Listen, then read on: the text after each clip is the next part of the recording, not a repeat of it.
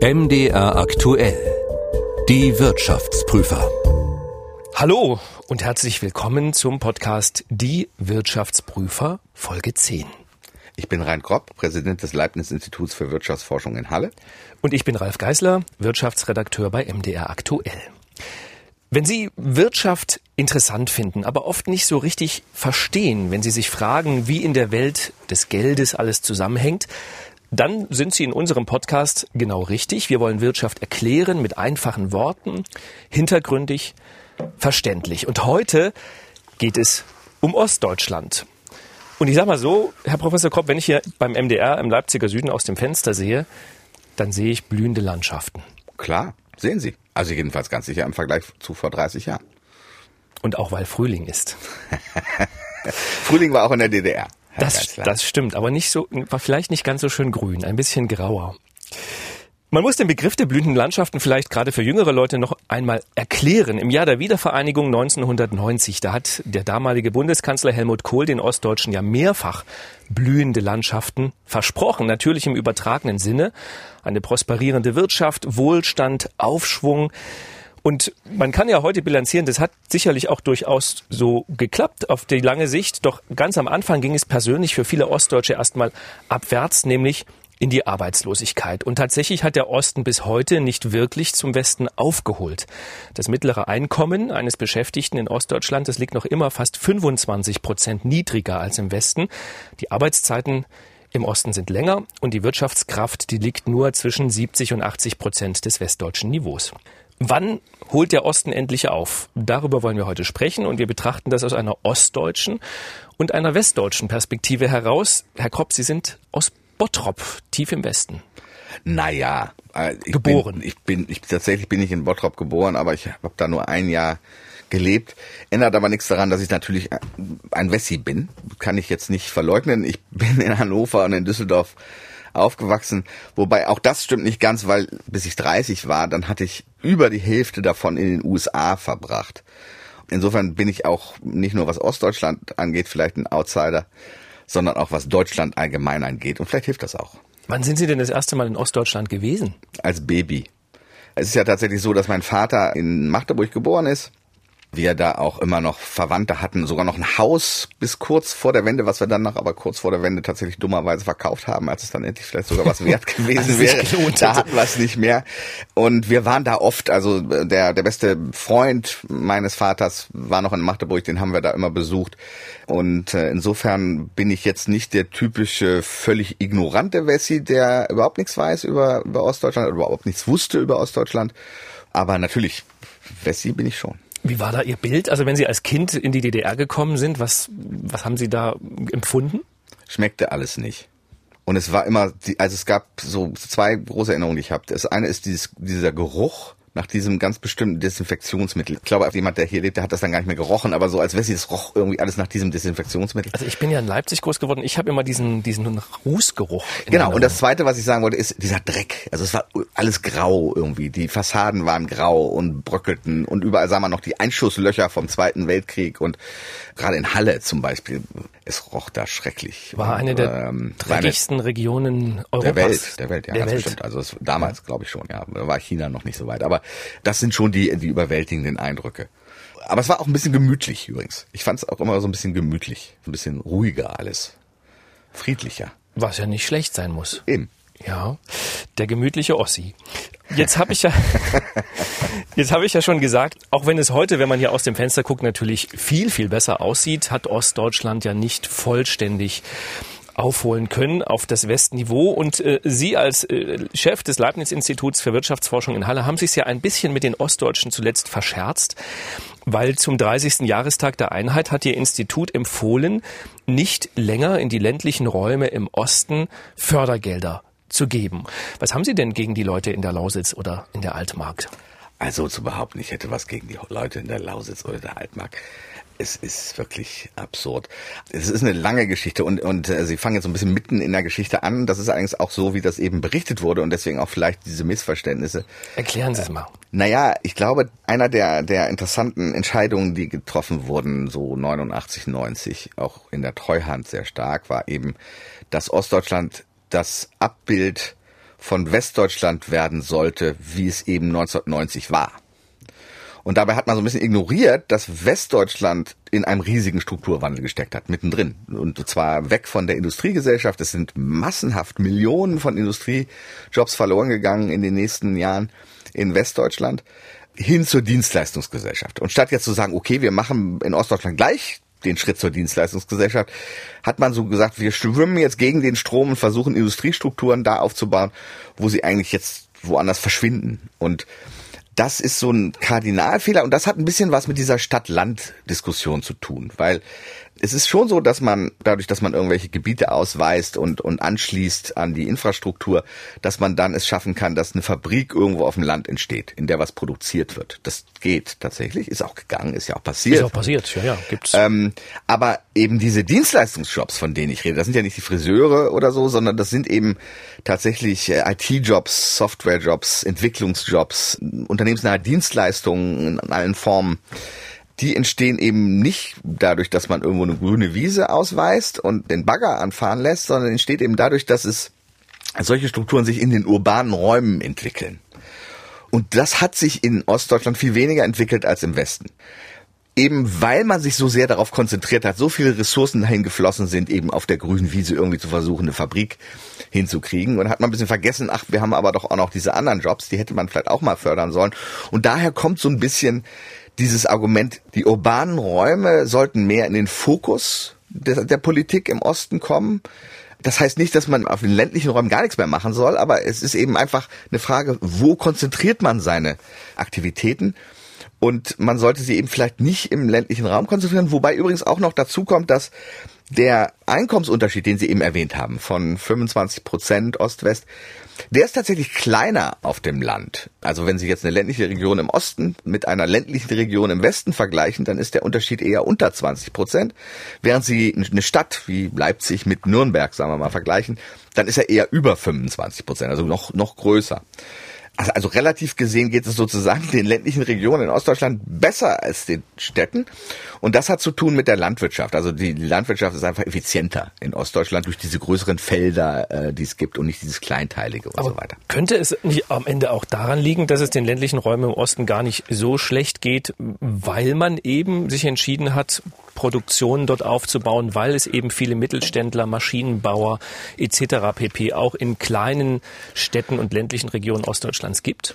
Naja, also im Vergleich zum Westen gibt es die eben trotzdem weniger. Ne? Es ist immer noch so, dass es viel, viel, viel mehr erfolgreiche Mittelständler im Westen gibt, gerade in Baden-Württemberg, Bayern. Gerade in den kleineren Orten gibt es da sehr viel mehr. Also es hat nicht so wirklich funktioniert. Also wenn Sie sich die Landkarte angucken, dahin, wo die meisten Subventionen geflossen sind, da ist heute fast nichts mehr. Also das klassische Beispiel ist Solar Valley, da in Bitterfeld, wo man Rieseninvestitionen getätigt hat, um da also die Solarpanelindustrie anzusiedeln. Und das hat man ordentlich subventioniert und dann sind aber eben diese Produzenten am Ende von den Chinesen im Wettbewerb geschlagen worden. Die Chinesen konnten das viel billiger produzieren. Kommt aber wieder. Also ich habe im Solar Valley gibt's jetzt wieder Firmen, die sagen, wir probieren das jetzt nochmal mit der Solarindustrie.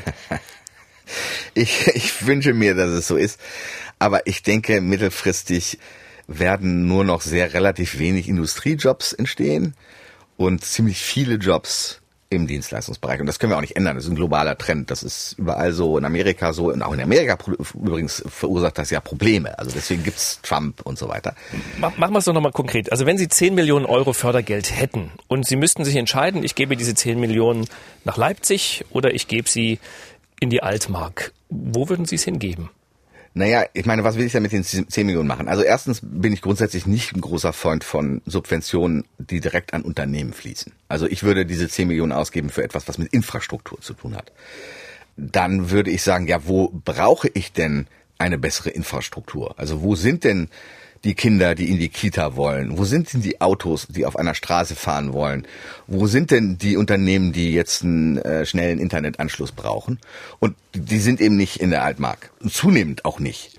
Insofern würde ich erst versuchen, den Bedarf, der tatsächlich da ist, zu befriedigen, statt irgendwo zu investieren in der Hoffnung, dass dann wieder da jemand hinzieht. Das ist ja so ein bisschen die zwei Philosophien. Sie können ja irgendwo investieren, die Kita irgendwo bauen, wo überhaupt keine Kinder sind, in der Hoffnung, dass dann Leute da hinziehen, die Kinder haben. Oder sie bauen die Kita da, wo ganz viele Kinder sind, also in Berlin oder in Leipzig, weil da eben wirklich Bedarf ist. Und ich persönlich ähm, glaube nicht an die Theorie, dass wenn man Kitas irgendwo hinbaut, dass dann da Leute wieder hinziehen, weil die Entscheidung, wo man hinzieht, mit ganz vielen Faktoren zu tun hat. Was diese neuen Jobs angeht, die die Leute wollen, die entstehen eben in den Städten. Deswegen ziehen sie dahin und, und dann kümmern sie sich darum, dass sie irgendwie ihre Kinder versorgen. Aber das heißt unterm Strich dann mehr Geld für die Städte, weniger fürs Land. Ja, heißt es schon. Ich meine, der Denkfehler, den man leicht macht, ist, dass man ländliche Regionen als unterprivilegiert sieht oder irgendwie unterentwickelt, dass man da irgendwas ausgleichen muss. Aber ich glaube, das ist einfach ein Denkfehler weil natürlich ländliche Regionen auch sehr, sehr viele Vorteile haben gegenüber der Stadt. Also zum Beispiel, dass eine Wohnung sehr viel weniger kostet, dass es keine Staus gibt, dass die Luft gut ist, dass man einen schönen Blick hat und so weiter und so weiter und so weiter, dass man mit dem Hund im Wald spazieren gehen kann, ohne jetzt mit dem Auto zu fahren. Das heißt, ich finde es nicht sinnvoll zu sagen, wir müssen jetzt irgendwie in der Altmark eine Infrastruktur herstellen, die so ähnlich ist wie in München das ist irgendwie Unsinn. Sondern man muss darüber nachdenken, was hat die Altmark, was München nicht hat, und das müssen wir stärken statt zu sagen, das Internet muss ja genauso schnell sein wie in München. Das würde ich sehr stark unterstützen. Es gibt ja immer die Sorge, dass man eben so zur abgehängten Region wird. Ich glaube, das ist auch der Punkt, warum Sie nach der Studie so viel Post bekommen haben, weil die Leute Sorge haben, na, wenn wir hier gar nichts mehr bekommen, dann kommt ja auch keiner mehr hin und hier gibt es auch keine Jobs mehr und wir werden wenig Geld verdienen und wir werden in Anführungsstrichen zur abgehängten Region, sei es nun die Altmark oder die Lausitz. Ich finde den Ausdruck abgehängte Region außerordentlich unglücklich. Jemand, der ernsthaft darüber nachdenkt, in die Altmark zu ziehen, weil es da eben nicht so teuer ist, weil es da mehr Platz ist, weil da frische Luft ist, weil man da weit gucken kann, der wird nie nach München ziehen oder nach Leipzig.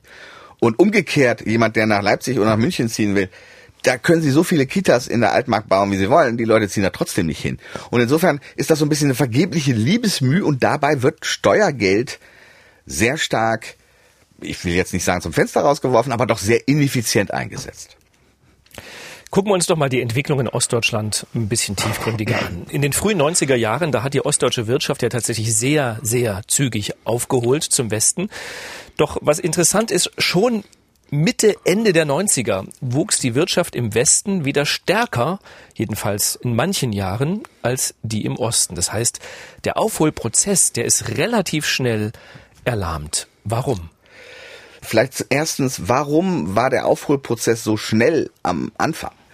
Und die Frage ist so zu beantworten, dass es eben sehr viel mit staatlicher Intervention zu tun hat. Es, der Staat hat einfach massiv in die Infrastruktur, in die Autobahnen, in die Bahn, in solche Sachen, in die Telefonleitungen. Die Leute hatten ja größtenteils gar kein Telefon in der DDR. Diese staatlichen Investitionen haben da zu diesem Aufholprozess geführt. Und weil natürlich, wenn die Bauindustrie dann da was macht, dann kaufen die Leute da auch was, die haben gute Löhne und es tut sich was. Und als dann die Infrastruktur eben Ende der 90er Jahre aufgeholt hatte oder zumindest da die Investitionen nachgelassen haben, da hat eben auch der Aufholprozess nachgelassen. Das ähm, heißt, der kam vor allem durch staatliche Aufträge, weil der, der Staat gesagt hat, wir bauen Autobahnen, wir genau. bauen Telefonleitungen und Ganz so weiter. Genau. Und als er damit dann, also er hat damit nicht aufgehört, aber er hat damit dann weniger. Irgendwann war es fertig. waren die Telefonleitungen eben da und dann hat eben auch, wir haben wir festgestellt, dass die Privatwirtschaft eben gar nicht so viel aufgeholt hat, wie wir eigentlich das gern hätten. Es ist immer noch so, dass der Staatsanteil in Ostdeutschland deutlich höher ist als im Westen. Sie hatten das Stichwort Löhne schon gesagt. Ich habe es eingangs ja auch gesagt. Die Löhne im Osten sind immer noch rund ein Viertel niedriger als die im Westen. Das empfinden viele als ungerecht, äh, kann ich auch gut nachvollziehen. Aber warum ist es so? Es ist ja so, dass die Lieblingsthese der ostdeutschen Politiker immer war, das liegt daran, weil wir im Osten keine Hauptverwaltung von großen Unternehmen haben. Und in Hauptverwaltungen von großen Unternehmen werden sehr hohe Löhne gezahlt und die Produktivität ist sehr hoch, jedenfalls die gemessene Produktivität. Da sitzt ähm, auch die Forschung meistens. Da sitzt die Forschung, die Entwicklung, Jobs. hochbezahlte Jobs. Und die sind eben nicht im Osten, sondern die sind, BMW ist weiterhin in München und Mercedes in Stuttgart und die sind auch nicht umgezogen. Das soll diesen Unterschied in den Löhnen erklären. Das ist aber tatsächlich nicht so. Also es hat sicherlich was damit zu tun, aber wenn man sich Unternehmen anguckt in vergleichbaren Größenklassen, also ganz kleine Unternehmen unter 50 Mitarbeiter, so zwischen 50 und 250 Mitarbeiter und darüber, dann ist in all diesen Größenklassen wenn die Unternehmen im gleichen Sektor aktiv sind, die produzieren ähnliche Sachen, stehen im Wettbewerb miteinander, ist das ostdeutsche Unternehmen 20 bis 25 Prozent weniger produktiv. Aber warum? Das ist ja nicht so richtig zu erklären. Äh, Doch, das ist zu erklären. Es ist zu erklären aus der Geschichte heraus. Also Sie haben ja selber ganz zu Anfang gesagt, dass für viele die größte Veränderung nach der Wende war, dass sie arbeitslos geworden sind. Und ähm, die Arbeitslosigkeit war eben extrem hoch. Jetzt, wie geht der Staat mit so einer hohen Arbeitslosigkeit um? Gerade wenn also die Arbeitslosigkeit im Osten sehr hoch ist und im Westen nicht. Also die war ja nicht hoch im, im, Westen. Und das war eines der großen Ziele eben. Sie wollten verhindern, dass möglichst viele Leute eben, weil es einen Job im Westen gibt, gehen sie eben in den Westen. Das heißt, sie wollten irgendwie Jobs im Osten erhalten. Völlig sinnvolle Zielsetzung der Politik. Das heißt, man fördert, man den fördert Aufbau von den Jobs. Aufbau von Mitarbeitern, also man zahlt dem Unternehmen Geld, wenn es ein paar zusätzliche Mitarbeiter einstellt oder wenigstens niemanden rausschmeißt. Und das hat man gemacht über zehn Jahre lang, 15 Jahre lang. Ostdeutsche Unternehmen haben tendenziell mehr Mitarbeiter eingestellt, die sie sonst nicht eingestellt hätten, ohne diese Subvention. Und damit ist, wenn Sie sich die Produktivität pro Mitarbeiter angucken, sind ostdeutsche Unternehmen weniger produktiv. Das- Das ist rein mechanischer Zusammenhang. Ah, das heißt, ich spitze das mal zu. Sie sagen, die Subventionen haben dazu geführt, dass die Produktivität niedriger ist als im Westen. Die Subventionen haben dazu geführt, dass die ostdeutschen Unternehmen mehr Leute eingestellt haben, als sie das sonst hätten, was das Ziel der Subventionen war. Also das kann man den Subventionen jetzt nicht vorwerfen, das ist, war ja auch durchaus sinnvoll. Aber eine der Nebeneffekte sozusagen ist, dass wir heute noch diese Produktivitätsunterschiede sehen, ja. Aber könnte es nicht auch daran liegen, dass ostdeutsche Firmen einfach nicht das Kapital hatten, um sich besonders tolle, effiziente Maschinen zu kaufen, die ja auch die Produktivität erhöht hätten? Am Anfang war das so, klar, äh, Anfang der 90er Jahre, aber ähm, zunehmend eben weniger. Und wenn Sie sich heute das angucken, und heute ist ja immer noch dieser Produktivitätsunterschied von 20 Prozent zu beobachten, dann haben, ist die Kapitalausstattung der ostdeutschen Unternehmen genauso hoch wie im Westen, sogar zum Teil höher. Also die Fabrik, die BMW-Fabrik in Leipzig ist tatsächlich wahrscheinlich besser mit Kapital ausgestattet als die BMW-Fabrik in München, weil sie neuer ist. Aber sie hat sozusagen. wahrscheinlich auch keine geringere Produktivität als die in München. Weiß ich jetzt nicht. So genau Das weiß das, das weiß ich auch nicht, aber ähm, ich wollte das nur als Beispiel nehmen, dass, dass oft die Infrastruktur, die Maschinen eher neuer sind als im Westen. Das heißt, man kann das nicht so argumentieren, dass die Ostdeutschen weniger produktiv sind, weil sie schlechtere Maschinen bedienen oder sowas in der Art. Also das, das ist tatsächlich nicht so. Jetzt ähm, haben Sie über die Subvention gesprochen. Ich hatte vorhin über die Lohnhöhe gesprochen und ich würde mir diese, diese Lohnhöhe ganz gerne nochmal genauer anschauen. Also tatsächlich sind die Löhne in Ostdeutschland niedriger. Sachsen hat für sich ja sogar mal explizit als Niedriglohnland geworben, aber haben am Ende nicht auch die geringen Löhne zu einer geringeren Produktivität geführt. Also sprich, wenn ich die Leute schlecht bezahle, dann gehen die, die vielleicht besonders produktiv sind, einfach woanders hin. Beziehungsweise, um mal ein Beispiel zu bringen, ein Friseur im Westen, der ist rein statistisch gesehen produktiver als ein Friseur im Osten. Er macht nämlich mehr Umsatz, aber das liegt ja nur daran, dass er mehr verdient und von seinen Leuten, die er dort bedient, mehr Geld verlangen kann. Das heißt, im Grunde genommen machen die beide das Gleiche, nur im Osten sind die Löhne niedriger und damit führen die niedrigen Löhne auch am Ende zu einer geringeren Produktivität in der Statistik.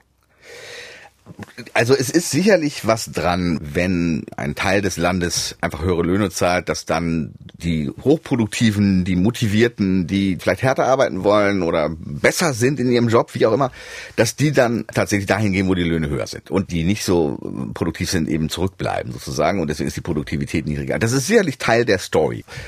Das sind ja über zwei Millionen Menschen gegangen. Gerade eben jüngere Leute sind in den Westen gegangen und das hat erstens der ostdeutschen Wirtschaft geschadet, aber es hat eben auch der westdeutschen Wirtschaft wahnsinnig genützt, weil ja sehr viele engagierte Leute dann eben im Westen angekommen sind und gesagt haben, hier, ich arbeite und im, im, zum Zweifel haben sie sogar dann gesagt, okay, ich arbeite sogar für ein bisschen weniger als, als ein anderer, weil ich viel, immer noch viel mehr verdiene, als, im, als ich im Osten verdienen könnte und solche Sachen. Und also es ist, dadurch hat natürlich dieser Aufholprozess auch nochmal gelitten sozusagen, weil einfach der Westen auch sehr profitiert hat davon, dass die Leute aus dem Osten abgewandert sind. Aber lassen Sie mich nochmal die Nachfrage stellen. Ähm, Also dieses Beispiel mit dem Friseur. Ein Friseur im Westen gilt als produktiver als der Friseur im Osten, obwohl sie ja beide, sag ich mal, das Gleiche machen. Und es liegt einfach daran, dass der Friseur im Westen mehr von den Leuten nimmt für den Haarschnitt und damit natürlich auch einen höheren Lohn hat.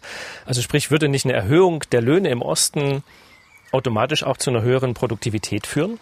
Naja, ich meine, der Friseur im Osten kann ja auch seine Preise anheben. Ne? Also theoretisch jedenfalls. Wenn er das durchsetzen kann und jemand bereit ist, diesen höheren Preis für einen Haarschnitt zu bezahlen, dann kann er das machen. Ist aber nicht so. Das heißt, also es ist niemand, der bereit ist, so viel Geld für einen Haarschnitt zu bezahlen. Damit, das ist ein Maß von Produktivität. Jetzt können wir nicht so genau beobachten, ob der andere da im Westen wirklich schöner die Haare schneidet oder so. Also ob die Leute hinterher besser aussehen oder nicht.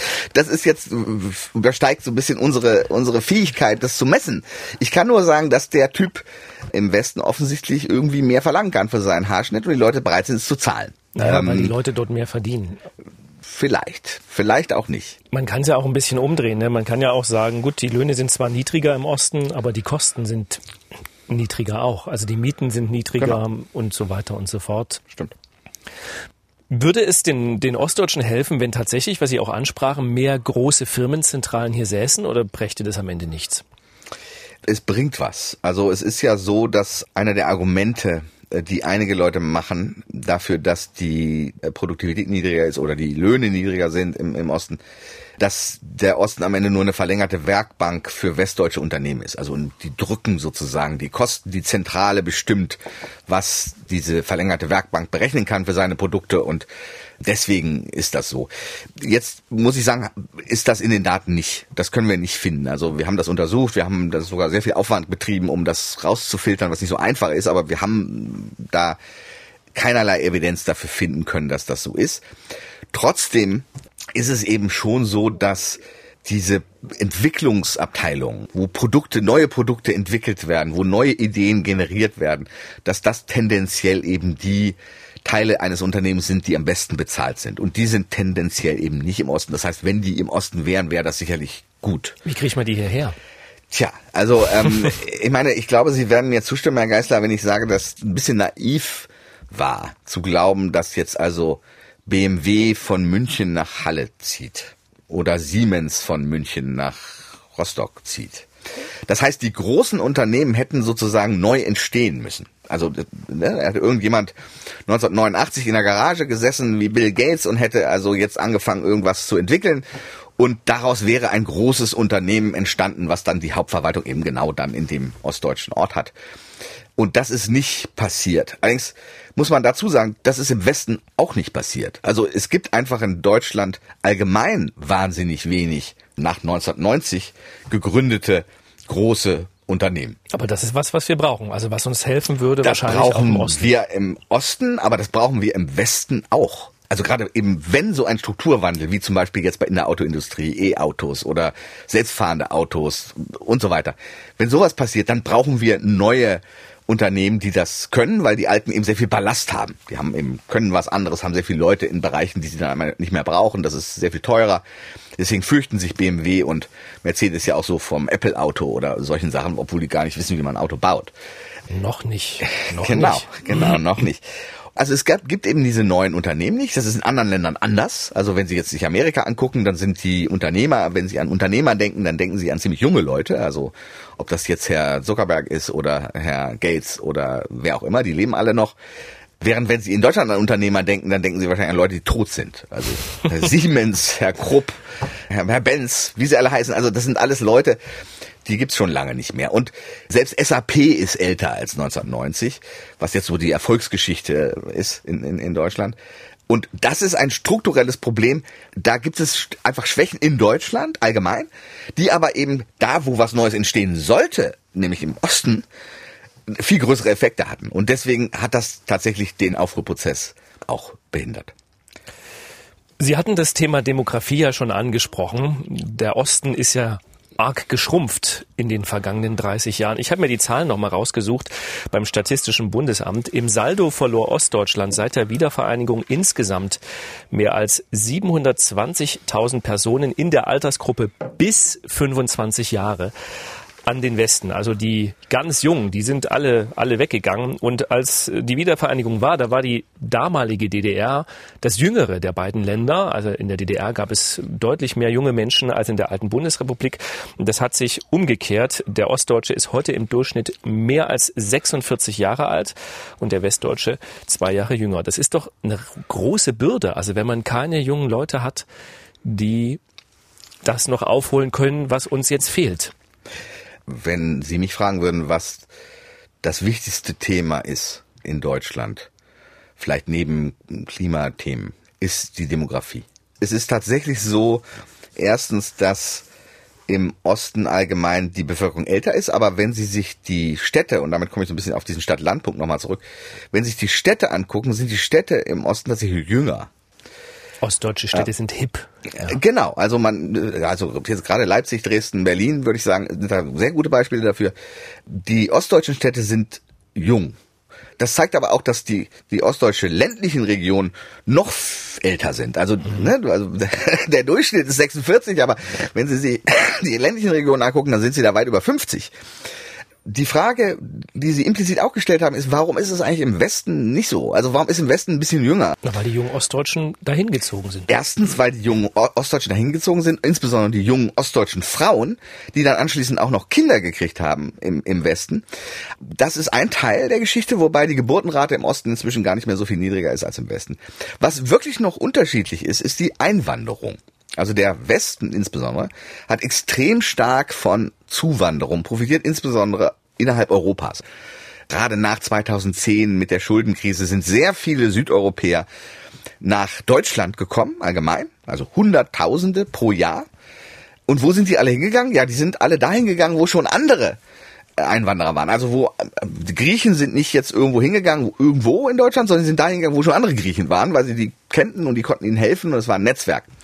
Und weil es in Ostdeutschland einfach weniger Ausländer gab und auch immer noch gibt und insbesondere weniger Südeuropäer, sind die eben nicht in den Osten gegangen. Das heißt, diese Einwanderer, die auch disproportional relativ jung waren, sind alle in den Westen gegangen. Was sie nochmal, diese Geografie im Westen, haben sie das verbessert und im Osten eben nicht. Aber und wie ändert man das? Also wie kriegt man jetzt den Griechen dazu, in Mitteldeutschland bei einem Autobauer anzufangen?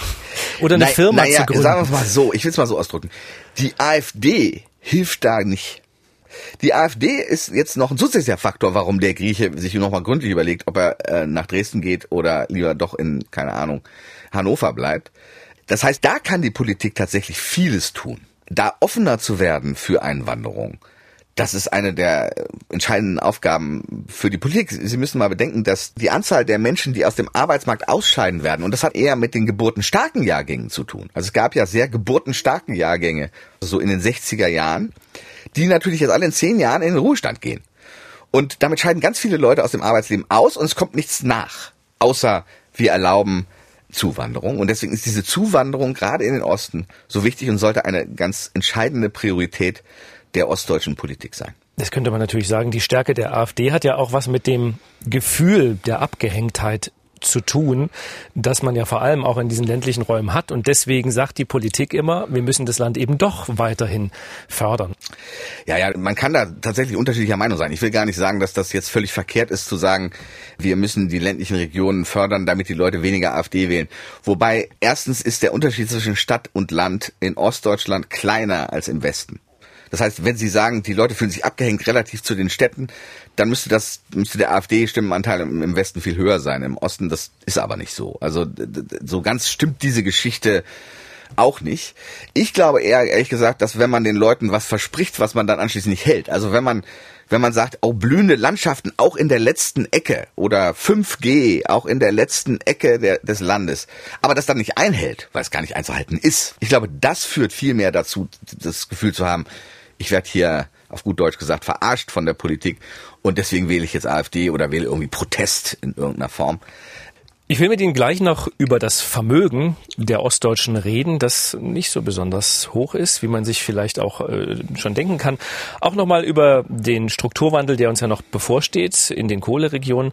Und äh, kurz das Thema, das ja auch viele bewegt hat, Treuhandstreifen. Vorher möchte ich aber einen kleinen Hinweis geben. Wir machen bei MDR aktuell ja viele spannende Podcasts und neben den Wirtschaftsprüfern gibt es auch noch den Rechthaber. Anwalt Thomas Kinschewski ist das und er beantwortet in dem Podcast juristische Alltagsfragen.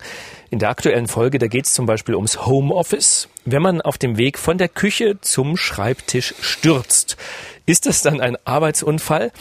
Außerdem, eine Frau wird nicht verbeamtet, weil sie zu dünn ist. Und es geht um Streit um Staub auf dem Balkon.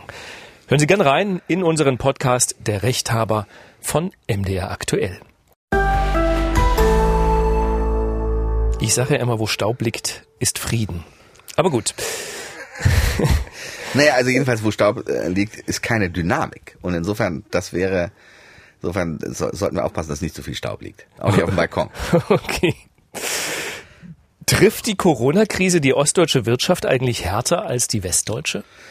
Sie trifft sie tatsächlich etwas weniger hart als die westdeutsche. Und das liegt daran, dass die die Struktur, die wir gerade gesprochen haben, nämlich dass es keine großen Unternehmen gibt und überhaupt der Staatsanteil immer noch ein bisschen höher ist, also mehr Beamte, mehr Leute im Ruhestand, die alle nicht so wirklich betroffen waren von der Krise, jedenfalls nicht finanziell, die sind nicht arbeitslos geworden und so weiter, ist tatsächlich Ostdeutschland 2020 etwas weniger geschrumpft, aber es ist auch zu erwarten, dass er dann jetzt etwas weniger schnell wächst als der Westen.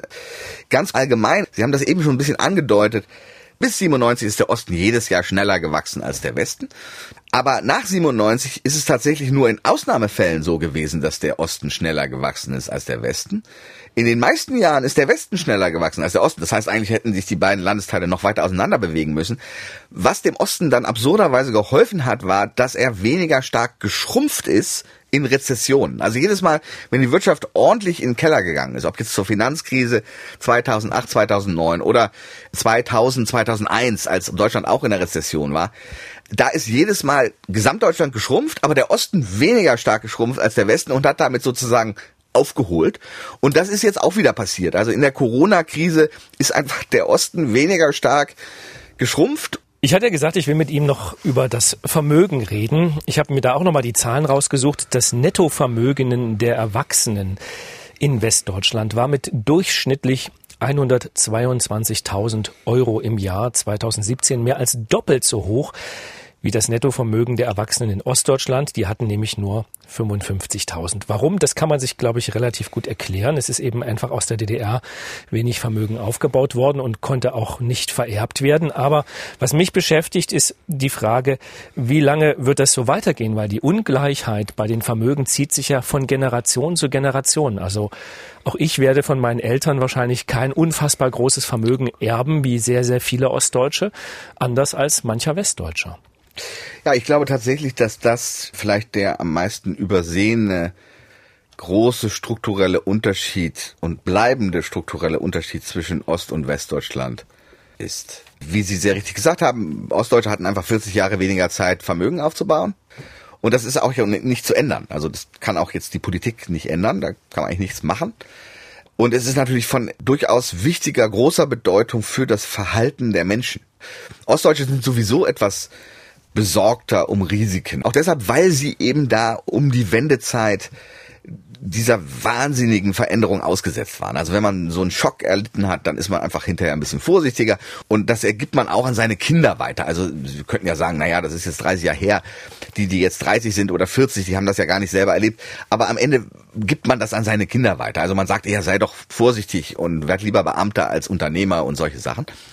Und das ist etwas, was, was einfach sehr lange dauert, bis das weg ist. Genauso wie diese Vermögensunterschiede. Natürlich ist es so, wenn ich erwarte, selbst wenn ich noch nicht geerbt habe, aber wenn ich erwarte zu erben, also wenn ich erwarte, dass irgendwann meine Eltern mir ein Vermögen vererben werden, dann obwohl ich jetzt noch nicht geerbt habe, bin ich trotzdem jetzt bereit, eher auch mal ein Risiko einzugehen. Einfach weil ich sage, na ja, also wenn es schief geht, dann erbe ich ja immer noch. Und aus solchen Situationen entstehen viele Unternehmen, entstehen viele Ideen, die dann auch tatsächlich verwirklicht werden. Und im Osten werden die eben weniger wahrscheinlich verwirklicht. Das ist nicht so, dass niemand ein Unternehmen gründet, aber es ist eben so, dass man diese Sicherheit nicht hat. Das schlägt sich auch nieder im Anlageverhalten der Menschen. Also die investieren weniger in Aktien zum Beispiel, die als, als risikoreich betrachtet werden. Und auch das ist nicht gut, weil, weil sie dadurch einen niedrigeren Ertrag haben und sich diese Diskrepanz zwischen Ostvermögen und Westvermögen eher noch weiter verstärkt, weil eben an sich Aktien tatsächlich zumindest ein Teil der Anlage sein sollte, weil es eben höhere Erträge erwirtschaftet im Durchschnitt. Ich habe mich bei der Vorbereitung ähm, gefragt, ob es nicht eine Chance gegeben hätte, diese Vermögensungleichheit zumindest ein bisschen auszugleichen, und zwar unmittelbar 1990, 91, als die Treuhandanstalt die ostdeutschen Vermögen oder die ostdeutschen Unternehmen verkauft hat. Es ist ja so, dass am Ende rund 85 Prozent der großen Betriebe in, in der ehemaligen DDR an westdeutsche Unternehmen verkauft worden sind, 10 Prozent an ausländische Investoren und nur 5 Prozent der Unternehmen in Ostdeutschland sind von der Treuhand auch an Ostdeutsche verkauft worden. Und ich habe mir die Frage gestellt, hätte man nicht damals mehr darauf achten sollen, diese Unternehmen auch Ostdeutschen zu verkaufen, dann hätte man doch heute wahrscheinlich auch mehr Vermögen im Osten. Also 1990 hatte der Osten drei große Probleme. Also ein großes Problem war, dass eben sehr viele Industrieanlagen durch die Sowjetunion abgebaut wurden und der Schaden, der dadurch entstanden ist, wird allgemein gesehen als größer als der Schaden, der durch den Krieg selbst entstanden ist. Also es wurde einfach sehr viel abgebaut nach Russland transportiert und dann wieder aufgebaut. In den späten 40er in den und frühen 50er, 50er in den Jahren. 50er Ja. Jahren, genau. Das ist ein Problem. Das zweite Problem war, dass man ja, und darüber haben wir noch gar nicht geredet, aber ein wichtiger Faktor war natürlich diese 1 zu 1 Sache, diese magische Umstellung der Ostmark in Westmark 1 zu 1. Wo viele sagen, ja, das ist ja der Grund, warum der Osten am Ende sich so schlecht entwickelt hat, weil natürlich da mit einem Schlag die ostdeutschen Unternehmen nicht mehr wettbewerbsfähig waren, weil das natürlich eine Aufwertung entsprach von ungefähr dem Vierfachen mindestens. Also stellen Sie sich vor, heute der Euro würde um das Vierfache gegenüber anderen Währungen aufwerten, dann wäre es mit dem Exporten und der deutschen Industrie auch vorbei. Und Es gibt da dieses schöne Beispiel mit den Fernsehern. Ne? In, der, in der DDR wurden Fernseher produziert, die haben, glaube ich, in der DDR so 1500, 2000 DDR-Mark gekostet. Und es wurde dann in den Westen früher zum Teil auch verkauft, damals zu einem Kurs 1 zu 7, glaube ich. Das heißt, 1 zu man 8 hat oder in, 1 zu 7, genau. in ja. Westdeutschland hat man den Fernseher für 200, 300 D-Mark bekommen, sind gut weggegangen. Und wenn man dann aber 1 zu 1 umstellt, dann hat man natürlich Probleme. kostet plötzlich derselbe Fernseher das, das, das Siebenfache Ja. und dann hat ihn natürlich keiner mehr genommen und dann sind die ostdeutschen Firmen, die solche Produkte hergestellt hatten, die haben dann nicht mehr produzieren können, weil es keiner mehr genommen hat. Genau, und, und ich, ich glaube nicht, dass die Treuhand absichtlich äh, jetzt unbedingt als an Westen verkaufen wollte. Wir untersuchen das gerade, das ist ehrlich gesagt noch nicht völlig ausgeforscht, diese Frage, weil die Akten der Treuhand erst jetzt zugänglich werden. Also wir sind gerade dabei, die zu digitalisieren und zu analysieren und was für Entscheidungen wurden da eigentlich getroffen. Es wurden sicherlich viele Fehler gemacht bei der Treuhand. Ich glaube, das, da würde niemand widersprechen. Allerdings war es auch eine ziemlich schwierige Situation. Also man, man ist hinterher immer schlauer und ähm, die Treuhand musste da sehr schnell alle möglichen Dinge entscheiden. Also ein, glaube ich, ein entscheidender Punkt war so ein bisschen die Frage, ob man erst ein Unternehmen saniert und es dann verkauft oder privatisiert oder es erst privatisiert und dann den privaten Markt es sanieren lässt. Und als Ökonom hört sich das irgendwie besser an und das haben die Leute damals auch gedacht, es ist besser, wenn der Privatsektor etwas saniert, als wenn der Staat etwas saniert. Aber heute würde ich tatsächlich sagen, ah, das war vielleicht ein Fehler. Also dadurch ist sehr viel Struktur auch kaputt gegangen. Dass jetzt so wenig Unternehmen an Ostdeutsche verkauft wurden, hatte sicherlich mehrere Gründe. Das erste war eben, dass die Leute kein Geld hatten, um etwas zu kaufen. Aber auch, dass man es sehr wichtig fand, westliche Expertise in ein Unternehmen einzubringen, weil man ja nun plötzlich im Weltmarkt sich bewähren musste und so weiter. Und deswegen, glaube ich, war da auch so ein bisschen so eine Tendenz, es gut zu finden, wenn ein westdeutscher Investor kommt. Aber diese Fragen hat sind ja- eigentlich alle noch nicht wirklich abschließend geklärt. Also wir wissen das gar nicht so genau. Weil es Äh, hat ja- sollte das dazu sagen. Es hat ja viele Firmen gegeben, die, die ja Chefs hatten, die sich das vielleicht auch zugetraut hätten, gesagt hätten, gut, ich habe hier eine Firma, ich war ja lange Abteilungsleiter, der alte Chef ist weg, ich würde den Laden hier übernehmen und könnte mir vorstellen, das mit meinen Beschäftigten weiter zu betreiben. Das hat es vereinzelt ja auch gegeben. Es gibt solche Beispiele, aber eben nur sehr, sehr wenige. Und ich glaube, es hat auch ein bisschen was damit zu tun, dass wenn ein Ostdeutscher 1991, 1990 zur Bank gegangen ist und gesagt hat, hier, ich habe eine Firma und ich brauche jetzt mal hier irgendwie einen Kredit über ein paar Millionen D-Mark, dann hat die Bank müde gelächelt und gesagt, das kriegst du aber nicht, während es eben andere bekommen haben. Oder eben auch die Treuhand sagte, nee, ich traue das den Ostdeutschen nicht so sehr zu, ich verkaufe es dann doch lieber an die, an die Firma, die dasselbe macht aus dem Westen. Sie haben sicher recht, dass das zum Teil ähm, eine Rolle gespielt hat. Was ich nicht wirklich beantworten kann, ist, wie groß diese Rolle war.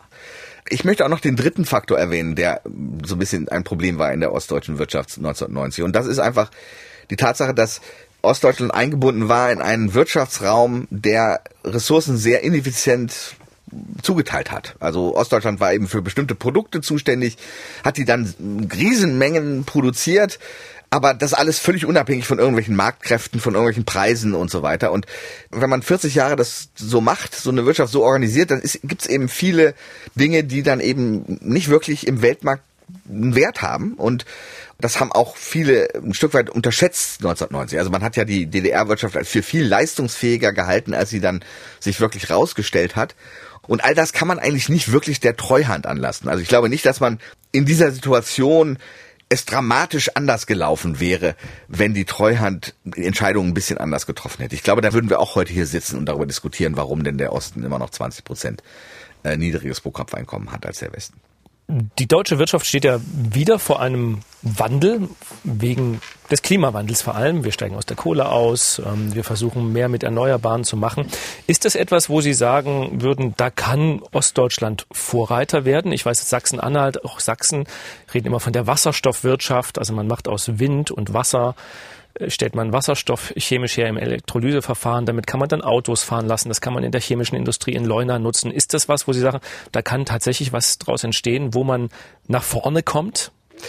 Ich glaube, dass jede radikale Veränderung dem Osten mehr nützt als dem Westen.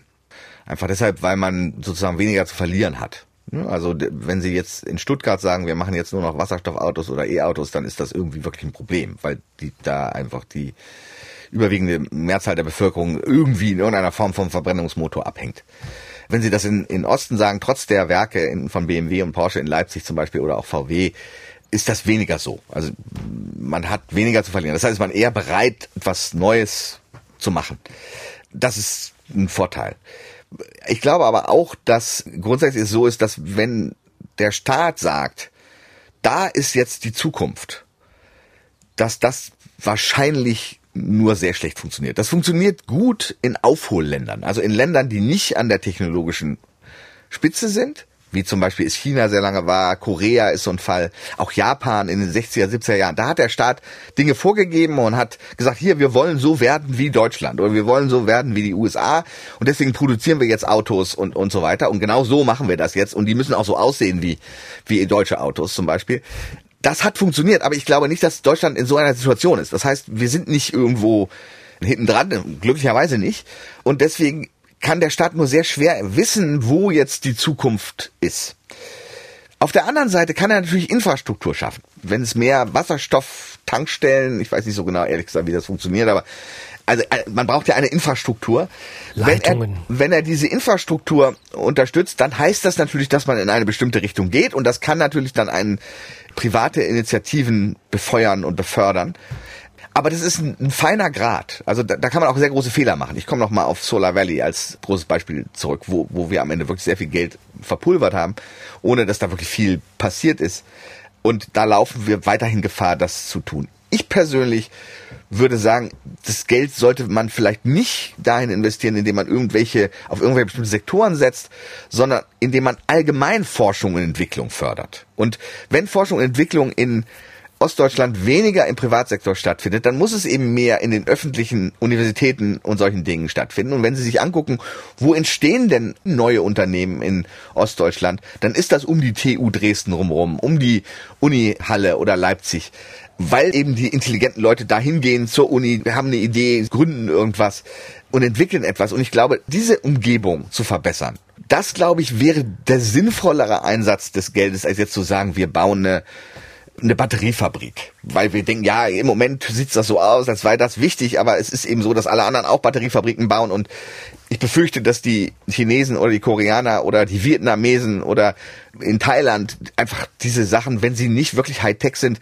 besser produziert werden können oder billiger produziert werden können.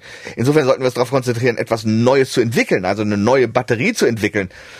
Aber das entsteht ja woanders. Das entsteht ja nicht irgendwie jetzt in einer großen Fabrik, sondern das entsteht einem einfach in, an irgendwelchen Universitäten oder wenn irgendwelche schlauen Leute zusammensitzen und, und, und Ideen entwickeln. Und diese Umgebung zu fördern, das finde ich wichtiger als Straßen zu bauen und, und andere Infrastruktur.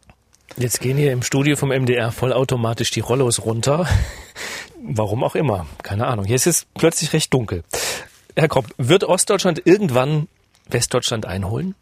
Ich bin da zunehmend optimistischer. Ich glaube schon. Und zwar deswegen, weil diese Lohnsubventionen, also dass man Unternehmen subventioniert, damit sie Leute nicht feuern oder behalten oder neue Leute einstellen, die gibt's natürlich eigentlich nicht mehr. inzwischen ist es ja auch in Ostdeutschland so, dass das Problem nicht hohe Arbeitslosigkeit ist, selbst jetzt nicht in der Corona-Krise, sondern das Problem ist, dass man nicht genug genügend qualifizierte Arbeitskräfte findet. Also gerade in Ostdeutschland. Das heißt, der einzige Ausweg für Unternehmen da ist tatsächlich die Löhne zu erhöhen, damit die Leute kommen. Und das heißt, sie werden die Löhne erhöhen. Das ist in ihrem eigenen Interesse. Die Löhne werden tendenziell steigen in den Unternehmen in Ostdeutschland. Und wenn die Unternehmen tendenziell höhere Löhne zahlen und gleichzeitig eben nicht mehr Subventionen dafür erhalten, ineffizient viele Leute zu haben, dann wird das sich angleichen. Und ich glaube, da wird sich die Produktivität angleichen und auch das Lohnniveau. Mit diesem optimistischen Ausblick würde ich gerne enden. Wir könnten jetzt noch mal auf die blühenden Landschaften vorm Fenster gucken. Können wir nicht. Können, können wir, aber nicht, eben nicht, weil das Rollo runtergegangen ist. Und wir gucken jetzt hier auf so eine graue Wand. Vielleicht gehen die Rollos ja irgendwann wieder hoch. Vielen Dank, Herr Professor Kropp. Bedanke mich. Wenn Sie uns schreiben wollen, selbst einen Themenvorschlag haben, dann schreiben Sie uns gern an wirtschaftsprüfer.mdraktuell.de und vielleicht greifen wir Ihren Gedanken ja auch in einer der nächsten Folgen auf. Wir hören uns wieder in einem halben Monat. Bis dahin wünsche ich Ihnen einen schönen Frühling, sonnige Tage, vielleicht wird es ja irgendwann auch nochmal warm und genießen Sie die blühenden Landschaften. Tschüss. Die Wirtschaftsprüfer der Podcast, der Wirtschaft verständlich macht, erscheint zweimal im Monat auf mdraktuell.de, in der ARD Audiothek, bei YouTube und überall, wo es Podcasts gibt.